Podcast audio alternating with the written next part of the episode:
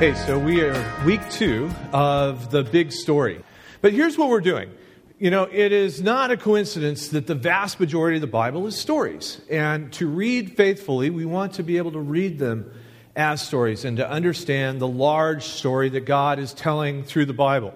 And, you know, if you think about it, God could have chosen to say, you know, a lot of the Bible could just be one page 12 relevant things you need to know about Jesus in a bullet point. But instead, he gave us stories. And we are looking at how Jesus begins his career in the Gospel of Luke. Last week we looked at how Jesus was um, tempted by the devil in the wilderness and how he overcame that temptation. And it was Jesus kind of establishing himself by declaring what he wouldn't do. This week, we're going to see Jesus reading from a scroll in Nazareth, his hometown, in a synagogue service, and sort of defining himself in terms of what he's going to do.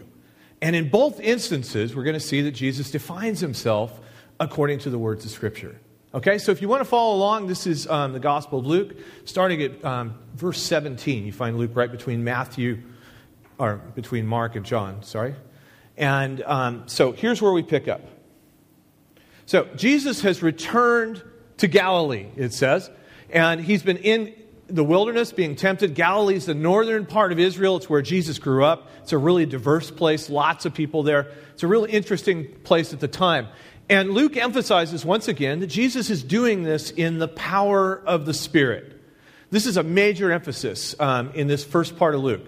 Over and over again, we're told that Jesus is filled with the Spirit, he's compelled with the Spirit, he does things in the power of the Spirit. It's interesting in the way that Luke portrays it, he never describes it the same way twice.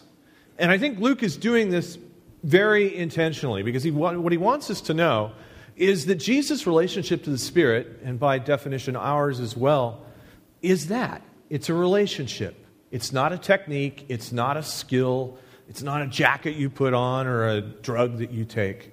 It's a quality of Jesus' relationship that he has with the Spirit. And in the, in the group I put together to talk about these passages, one of the questions that came up is what would this feel like? To be filled with the Spirit, to be doing something in the power of the Spirit. And watching Jesus in these passages, I think it feels like doing the right thing. Because the way that Jesus best expresses working in the power of the Spirit, of, of being obedient to the Spirit, is simply that it's being obedient, it's doing the right thing. That's what it feels like.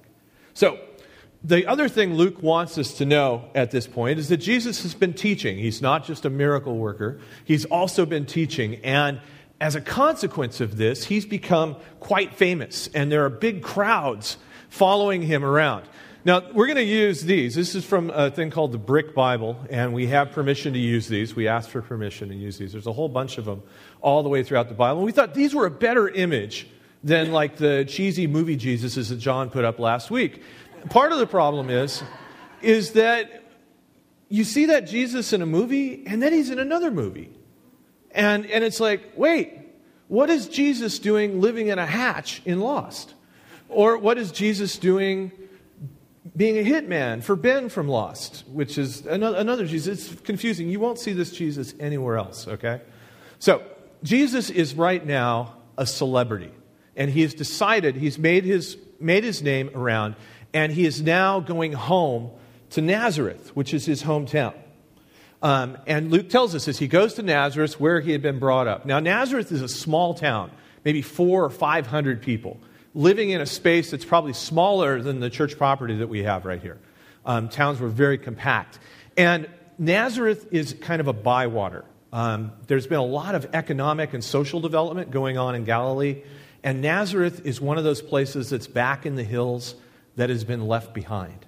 And so Jesus is the big celebrity who is now coming home to his small town.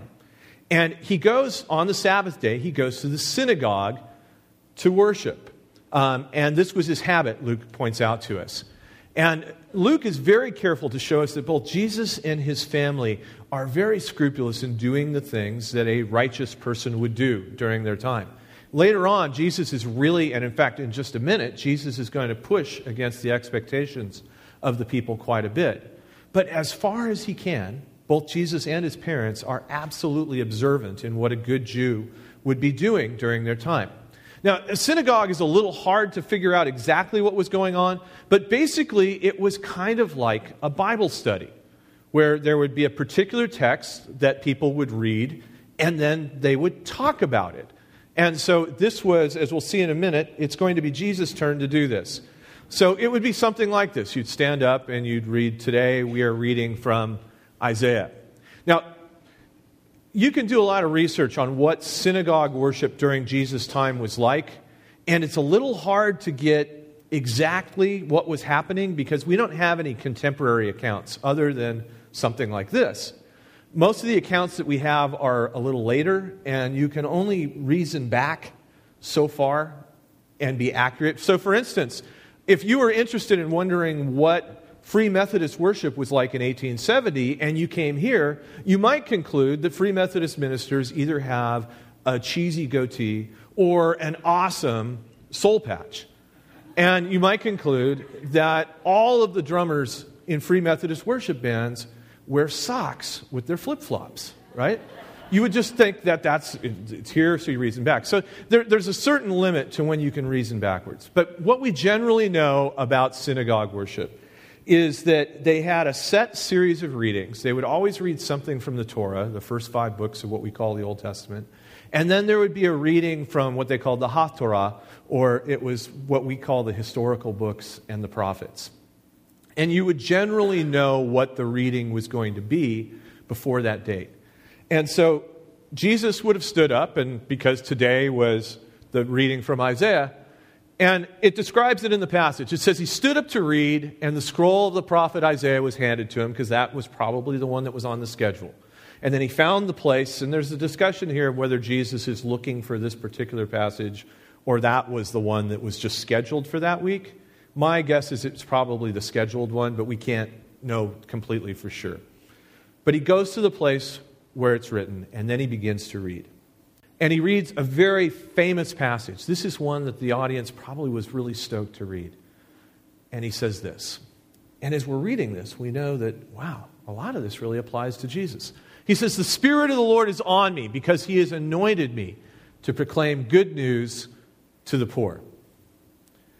We know that the Spirit of the Lord is on Jesus, but what's interesting is that it's something that only we as the readers know. The, the people in the story don't know this yet all of the stuff about Jesus being filled with the Spirit is the narrator talking to us as the readers. This is the first time that this has been brought up for the characters in the story.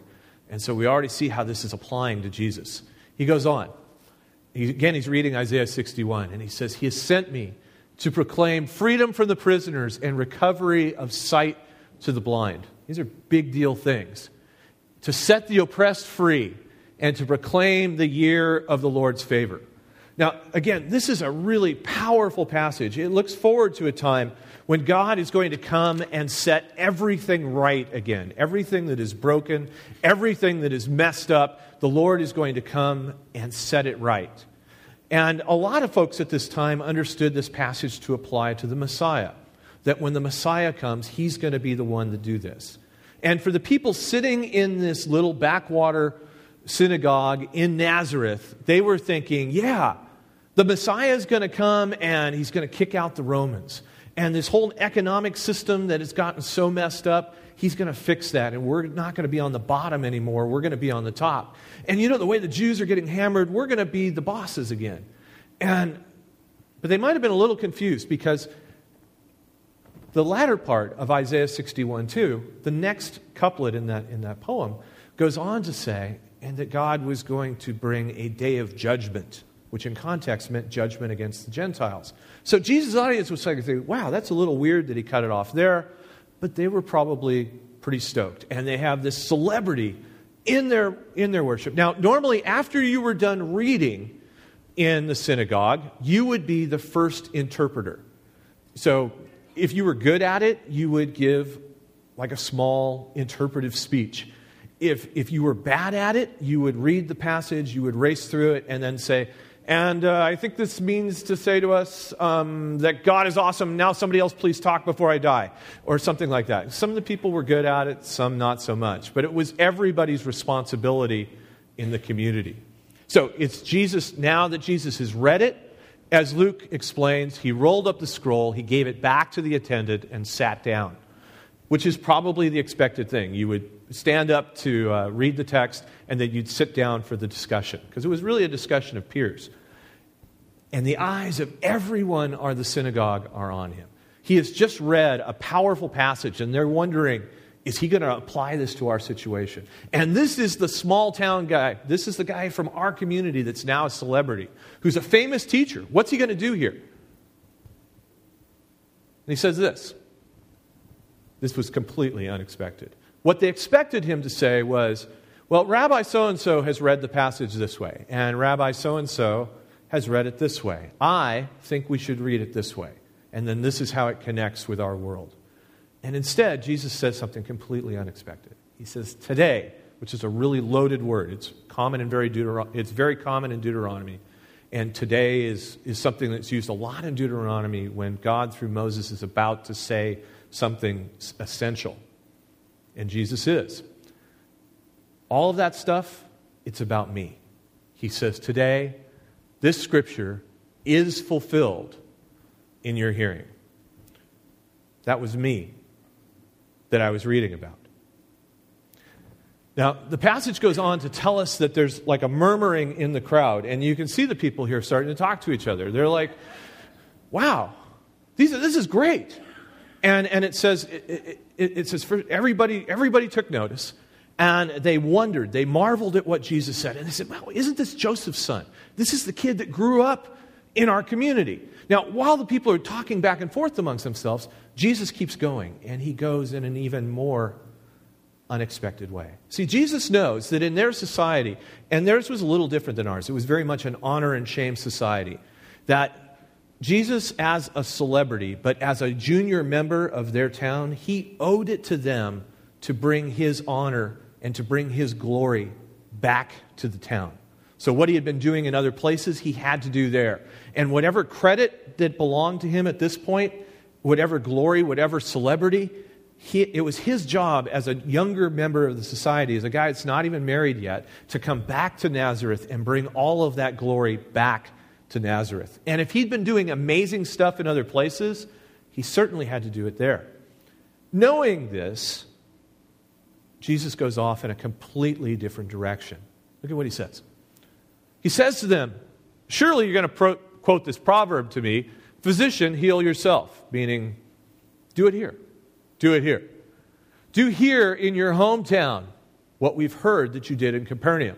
And, and there's a real edge to this. Again, remember, Nazareth is a small Jewish town that has been left behind. Capernaum is a new city that has the bright, shining lights, has all kinds of awesome stuff. For, so, guys that have been left behind in that small town, Capernaum is, is a town that in Nazareth, they always probably said it Capernaum. You know, it's this awful place along the way. So you owe us, Jesus, and Jesus knows this. And he says, I'm not going to do that. That's not what I'm going to do here. And then he goes on further. And the people start to get really wound up about this. Now, another thing in synagogue worship you would probably do at this point is you would begin to add other passages, much like we do in sermons now. Here's the passage John's going to do this in a few minutes. Here's another passage that I think applies to this. And so he does. But the two things he cites are two stories from the prophets. And Jesus himself is at this point identifying himself as a prophet when he used Deuteronomy language and what he says here in a minute. He says, You're going to tell me, you know, a prophet doesn't have honor in his hometown. So the way I could see you guys already reacting, this is how prophets are always treated. And so Jesus is now claiming to be a prophet like Moses from Deuteronomy. And so, as a prophet, he's going to interpret the passage a little further. And so, what are the relevant passages? When God comes and does a great reset, what's it going to look like? And he cites two instances. The first one, he says, You know, you guys, kind of reading their minds, you think this is going to be about you. But you know what? Remember, the two big prophets were Elijah and Elisha, or Elisha if you want to designate them a little differently. When Elijah was prophet and there was famine in Israel, you know what? When God decided to do something amazing and do a big reset, he didn't do it in Israel. He went to Zarephath up in Phoenicia and fed a, a woman there who was a widow. And that when Elisha was going to cure somebody from leprosy, there were lots of people in Israel that had leprosy. But when God decided to work through Elisha and cure that person, no one in Israel got helped. It was Naaman from Syria that God helped. At this point, the crowd is freaking out. For one reason, Jesus has just completely blown their minds. And by the way, let's talk for a minute here. It's really important when we read a passage like this that we identify with the right people in the passage. The tendency for us is to kind of identify with Jesus. And when you read this, it's like, yeah, man, those people in Nazareth, what's up with them? Why don't they get it? Well, they don't get it for the same reason you and I don't get it. We tend to see things in terms of what we expect to see. And they expected Jesus to proclaim that God was going to work and there was going to be this big reset. And they, as faithful Jews, were going to be the main recipients of this. And now he's saying God is going to do this big reset. The Messiah is here. And the first beneficiaries are going to be not us, but them. They're pretty freaked out by this. He's already dishonored them by saying, I'm not going to do miracles for you when they, he kind of owes them miracles by the way they understood the way the world was work, supposed to work. And they think, what? He's not going to start with us? God's going to do this great thing, and the outsiders are going to get it first, and not us, the faithful insiders? They're pretty unhappy. And then the other thing is, is I think they're just a little scared. It's a scary thing when God begins to work. When God really starts to move, and it's clear that God is moving through Jesus at this point, that's kind of troubling. And they react in the way that scared and angry and confused people do. Luke says that they grabbed Jesus and they take him and they carried him to the edge of town to some cliffs on the edge of town and they're, they're so angry they're going to throw him over the cliff and kill him. And Luke says instead that Jesus just walked away without really even explaining it. So, what we've learned about Jesus in this story again is that he has defined himself in terms of the scriptures. He is the Messiah, he is the one that God's Spirit is on to do amazing things, to bring good news to the world. But we found that for the first audience of that good news, they weren't quite ready for it. And so John's going to come talk to us now about just what it does mean to be ready when God gives us good news. So, Bob talked about this. They're angry for these different reasons resentment and dishonor, Gentiles and Jews. Good news is scary. Uh, when I was uh, moving from, uh, got into business before I was a pastor, I worked for this one company for 16 years. And um, right out of college, I, I, got into this office, and I was young, you know, whatever, however old you are out of college 22, 23, whatever, in my case, 28. But anyway, so uh, and, and uh, the vice president would travel. He'd go on these business trips. And I remember sitting at my desk going, I want to go on a business trip. Because they looked really romantic to me. Not romantic in like a looking into somebody else's eyes, but just like romantic, like this would be the coolest thing ever. And so, and the, and the vice president would complain about going on business trips. And I'm like, what's your problem, dude? If I could go on a business trip, I wouldn't complain. I'd love it. I'd take every advantage I possibly could. And it's going to be cool because you can fly, like you be in a plane, and then when you land there, you can go to some fancy schmancy restaurant and, you know, eat all this stuff. And so, uh, uh, so finally, I went on my first business trip. And I mean, I was walking through the airport, everyone was looking at me, going, wow are you on a business trip? I, you could just feel the honor. I mean, just, I, and I'd walk, and, you know, we were poor, so I had these just gnarly looking luggage and stuff hanging all over, but I'm just like, yeah, what's up? Business trip? Me too. All right, talk to you later. And, uh, and it was cool because we didn't have 9 11 then, so you, it was kind of like it went fast. So so I went on my first business trip and it was awesome. And I went to this restaurant and I ordered everything. And I was just, I was on a business trip and I'm important. And everyone was looking at me and they could tell. And people on dates, like I could tell their dates were like, I want to be with him because he's on a business trip. And the guys are like, you business traveler. And so, it, it, so that was my first business trip. So then I went on my second business trip, which wasn't really that cool because, you know, it was kind of the same thing, and I had to realize I had to park and all, that kind of stuff. And then I went on my third business trip. Then I went on my fourth business trip. and then I'm just like, I hate business trips because they're so, oh. and so, and then I started traveling more, and then we had kids, and I didn't want to be away from the kids, so, ah, oh, I hated it. I realized what this guy was talking about about traveling. Why? Because my expectations. I had expectations about traveling. Now, that's great if your expectations about business trips means you think you're just gonna, you're flying first class and everybody's doting on you, and then you find out that you got to go to meetings and do all this kind of stuff. But what if your expectations, you say, I just want to get married, and, and, and, and he's going to make me breakfast in bed every day? And he's going to serve me and love me, and he's never going to do anything wrong, and he's going to be my champion, and he's going to ride in on a horse, you know, and all, all, this kind of stuff. And then you get married, and you're up there, and you say, I do, and I do too. Ooh. And then after two months, you're like, what in the world? Where did this dude come from? I talked to somebody this week. They're upset. They're in my office. They're talking about different things. Why? Expectations. Their expectations weren't being met. Now, let me ask you another question. What if you have a certain expectation about how God is supposed to work in your life? You have a certain expectation about, hey, I've been faithful all this time and uh, we're having this thing and I should be blessed, or I've been doing this, or I've been doing that, or, or you have a certain expectation that you've been doing the wrong thing and you think it's coming any day. God is just like, is wait, and you're just waiting and, and you're frightened of God because your expectation is that God is, is upset and he's mad and he's going to smack you and you don't want to be around him. So you start to isolate yourself. What if your expectation about God isn't met? That's where these guys are coming from they had an expectation about how the Messiah was supposed to work. And when you Look at this. Look at go back to Luke here. The Spirit of the Lord is on me, and look at all this stuff good news, freedom, recovery, set the oppressed free. You're the Lord's favor. It's just like hip, hip, hooray. This is awesome. God can do all that stuff in my life. And all of a sudden, Jesus says, You know what? We're going to flip this on its head. That there might be something else about following God. There might be something else, a part of God's plan that maybe doesn't fit your expectations the way you thought. And it gets frustrating.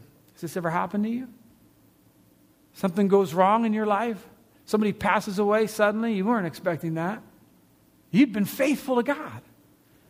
All of a sudden, he leaves or she leaves. You're like, what? And, and you're going, where's God in that? My expectation is that if I'm faithful, God's going to come through every single time. And so he's got this thing, the, the year of the Lord's favor. And he goes on. All of a sudden, they, they want to throw him off a cliff.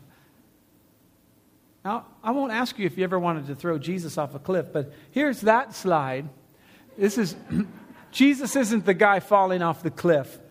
It says in the Bible, because this is one of my, Bob didn't touch on it very much, but it says he, he just is, like they bring him to the edge of the cliff and then he just like, like, I don't know if he's like ninja or whatever, or he puts on a disguise. I did this this week. It was very, yeah, it was a, it's a very productive week for me, by the way. Uh, yeah.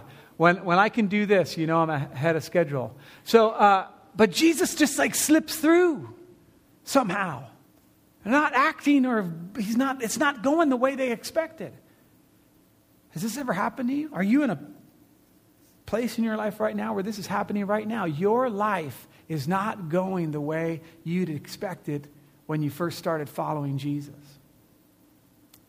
Well, the good news is, the good news of the gospel, and the reason Jesus said the Spirit of the Lord is on me because he's anointing me to proclaim the good news to the poor, is that where you are in your life right now, Jesus is mighty to save.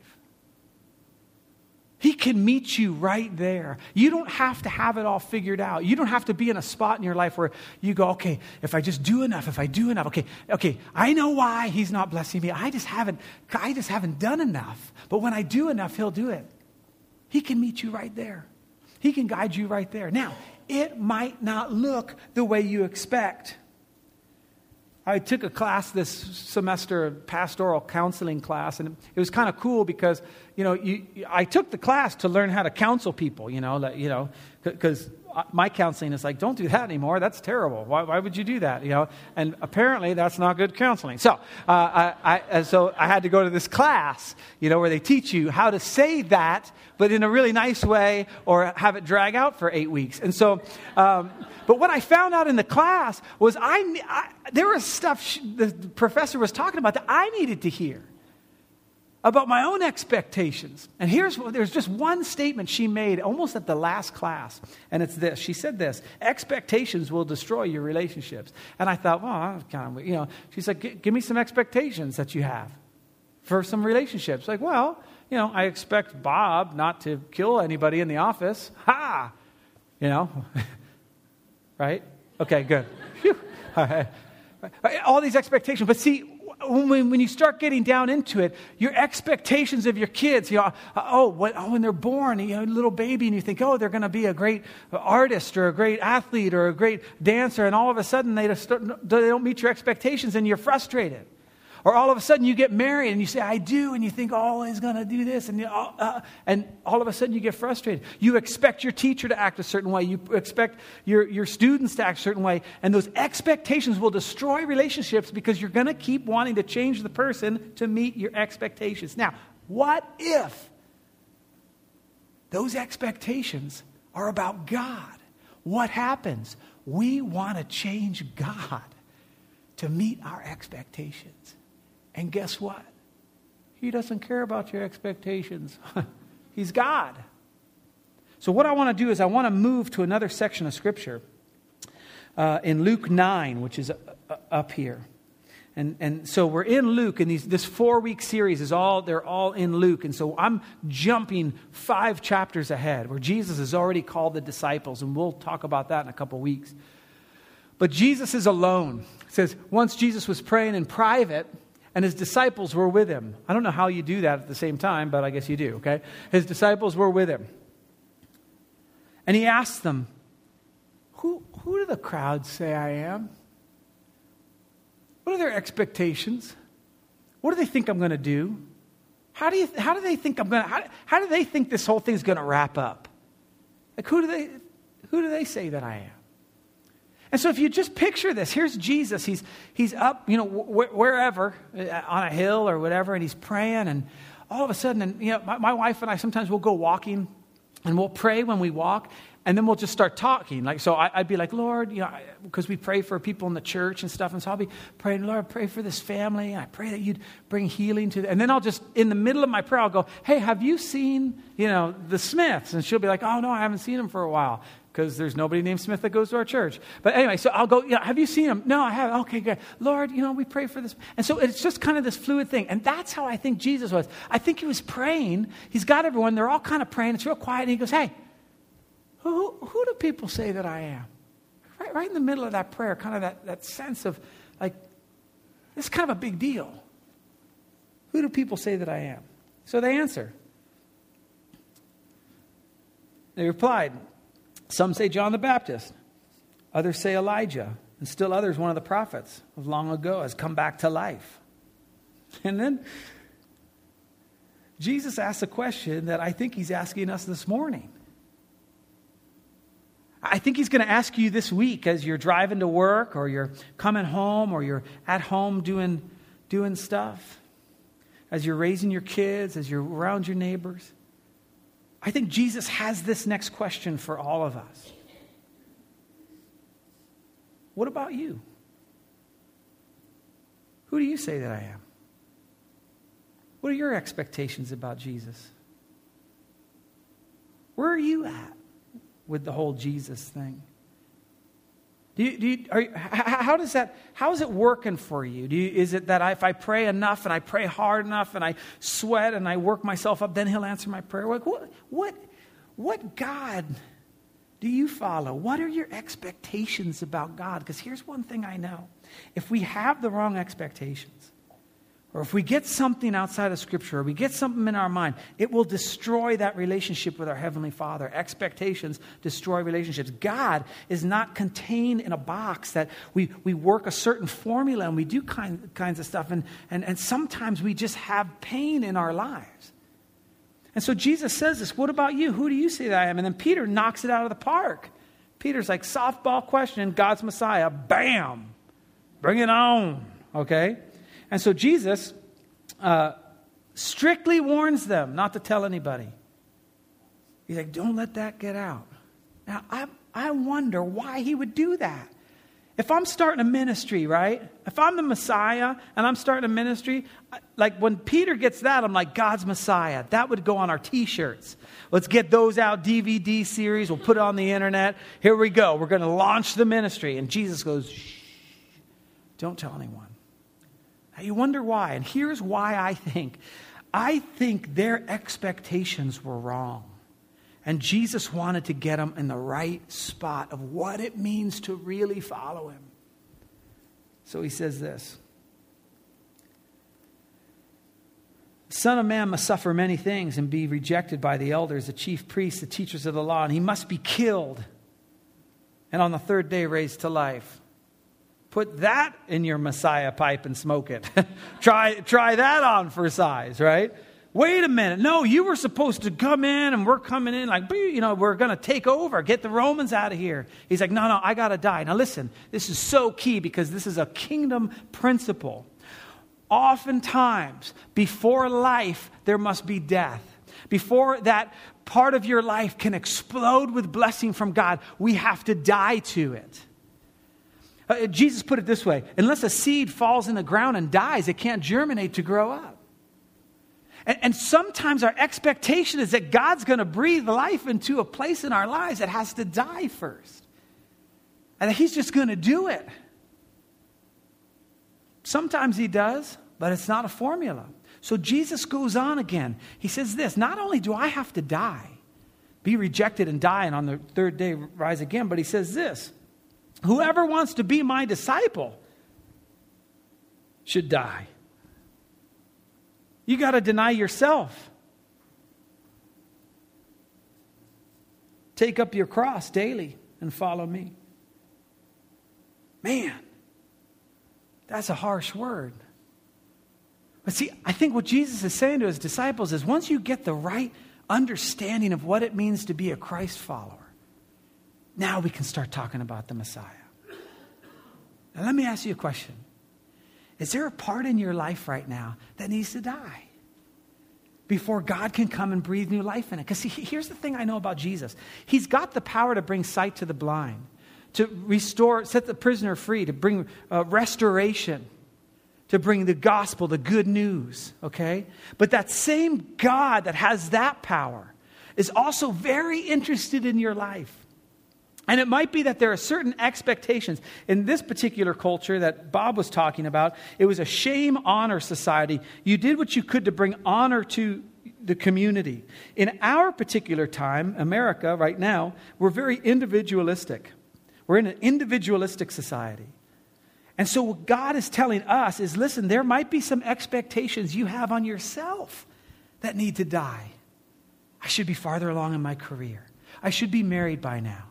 We should have kids by now. Our kids shouldn't be in jail. We have all these types of things. You know, all these, I should drive a different car. I should make more money. All these expectations. And Christ might be going, you know what? Those need to die before I can do a real great work in your life. You need to let those things go. So here's what he says, which is just so amazing. So you, you think, man, take up my cross daily and follow him. I, don't want to die. Like, I just want Jesus to bless me. I just want like just the last part, and, I, and, then I'm on my own. You know, just look at, hey, I just want the raise, and I'm good. Uh, thank you. You know, it's kind of like when you're working out, and you know, you have a spotter, and maybe you're benching or whatever, and you're like, uh oh, this is to fall on my neck, and you know, your spotter's right there, and he kind of just gives you about ten pounds worth, so you can you can get it up and back. That's sometimes all we want Jesus to do. Just listen, throw me a little bone now, and I'll be on my way, and I'll be I'll be able to you know take care of it myself. And he's like, No, I want the whole thing. So it gets scary to think, man, I, I don't know. I just, I just want to give him this thing. So here, here, here's what he says. This is so cool. For whoever wants to save their life will lose it. Listen, but whoever loses their life for me will save it. Jesus takes everything and turns it upside down. He says, listen, when you're ready to give up those things, the things that you think are going to bring you happiness, the things that the expectations you've placed on yourself, the burdens. I mean, don't we put burdens just on ourselves? I should be thinner. I should be stronger. I should be richer. I should. God's going, hey, hey, we can't start from there. We've got to start with those things dying. As Jason comes back up, Bob and I were talking this week, and um, this statement came up while we were talking, and it's really cool. So I think I came up with it uh, and not Bob. We were talking, and we came, it actually was Bob. I'm just kidding around. He says it's about building a house on a rock rather than turning rocks into bread. You know, we looked at that last week about, you know, that's the temptation that Satan had. Hey, you hungry? Turn the rocks into bread. We'll make it real fast. We'll do it. Get it done. Bam. And then your thing and everything's cool. Let's go. Move on. Let's go. Go, go, go, go. I'll show you all the kingdom of the world. Bow down to me. Come on. Let's go. Let's go. Let's go. And Jesus is more about building a life on the rock. And isn't it cool that he wants that from us? I mean, don't you want the kind of life that isn't like if I win the lottery, then I'll be happy? Like, isn't it great that we serve a heavenly Father who loves us enough to go, we're, we're going to do the hard work? It's encouraging.